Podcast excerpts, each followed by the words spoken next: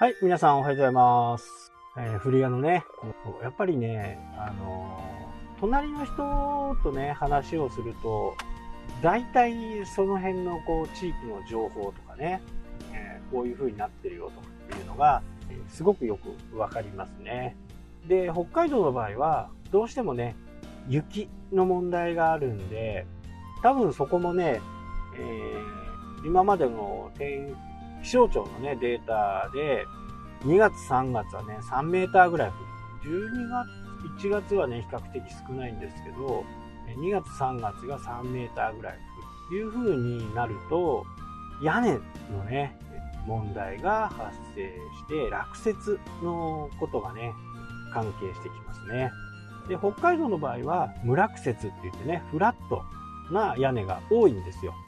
敷地がどんどんこう街の中に入ってくると狭くなるんで、雪をね、落とすことをしないんですね。で、実はね、えー家にとっては雪がある程度ある方があったかい。そうした方が、まあ、ダクトって言ってね、雨、雨、本州で言うと、えー、問いに流すような、問いを作るような感じで、こう、家の中をね、そのダクトが走ってるんですけど、そこにある程度空間がある方が、配管もね、通らなくていいわけなんですね。で、まあ、片方に流れている片流れとか、いう風にすると、家全体の雪がね、そこから流れてる方に落ちるんで、敷地が広くないと、林地にね、雪が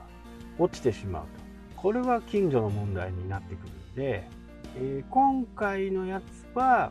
フラットのね、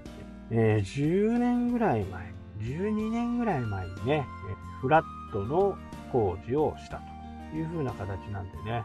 まだ屋根は大丈夫かなという風にね、思います。その時にね、屋根全体やってるはずなんで、まあ、今度トイドローンでね、ちょっと屋根の上を確認したいなと言っています。なんせかんせ屋根はね、非常にお金がかかるんで、何か直そうとすると、こ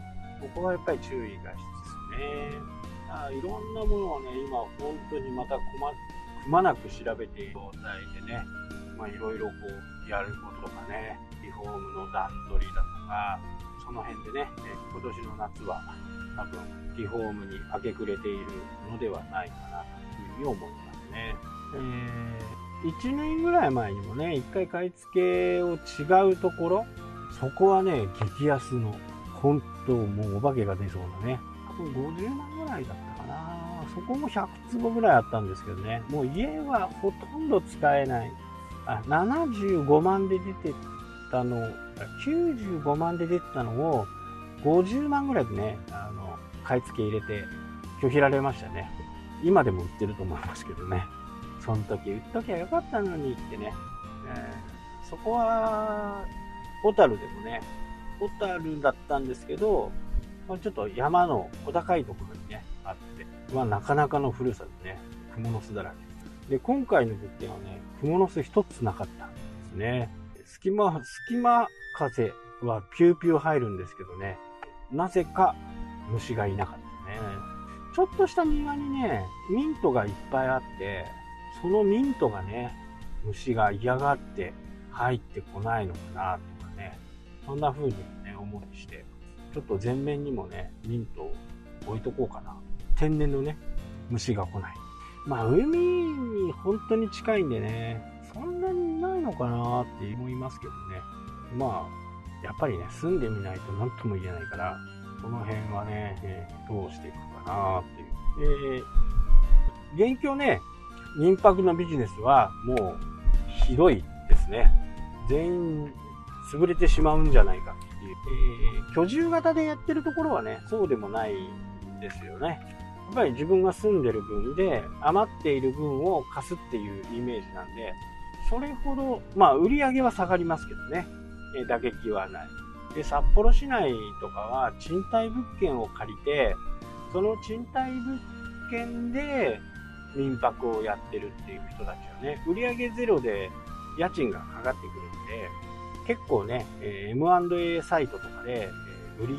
が出てます。まあ、もう、足元見たようなね、金額で出てるんで、まあ全く売れないでしょう。ただね、そういうところに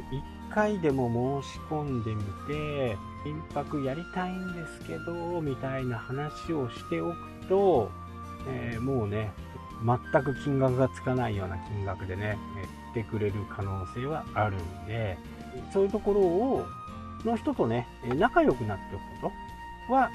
結構ポイントが高いかなって。やっぱこういう事態になってるんで、その人たちはね、すごい綺麗なんですよ、中もね。本当に住みたいみたいな感じの内装なんで、結構なお金をかけているんですね。で、そういう人たちの、まあ足元を見るって言ったら悪いんですけど、退出するときって賃貸なんでね、やっぱりまっさらにして返さなきゃならない。そうすると家具が余る。内装も直さなきゃならない。で、いろんなところにね、お金がかかってくるはずなんですね。え、そうなると、もう、ある意味、ただでもいいから引き取ってくれっていう風に、ね、なる可能性があるんですよね。まあ、当然そこ賃貸なんで、賃貸の賃貸人が変わるということで、家賃とかね、そういったものはかかりますけど、リフォームとかそういった部分のお金はね、全くかからないんで、今お近くでね、そういう物件があれば、チャンスかもしれないですね。で、もう民泊の許可を取ってるんで、その部屋でね、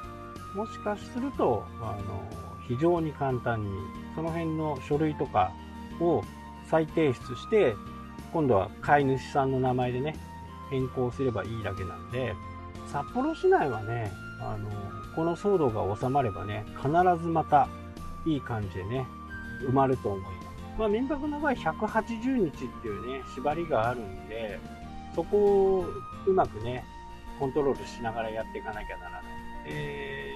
今回買う物件っていうのは、もう冬はね、もう全くしないというふうにね、思ってるんで、暖房設備とかをね、つけなきゃ。まあ、ついてるんですけど、各部屋につけるとか、そういったものがあるんで、冬場はもう何もしない。ちょうどね、私の考えていることにぴったりな物件のような感じですね。はい、というわけでね、今日はここまでになります。それではまた。したっけ？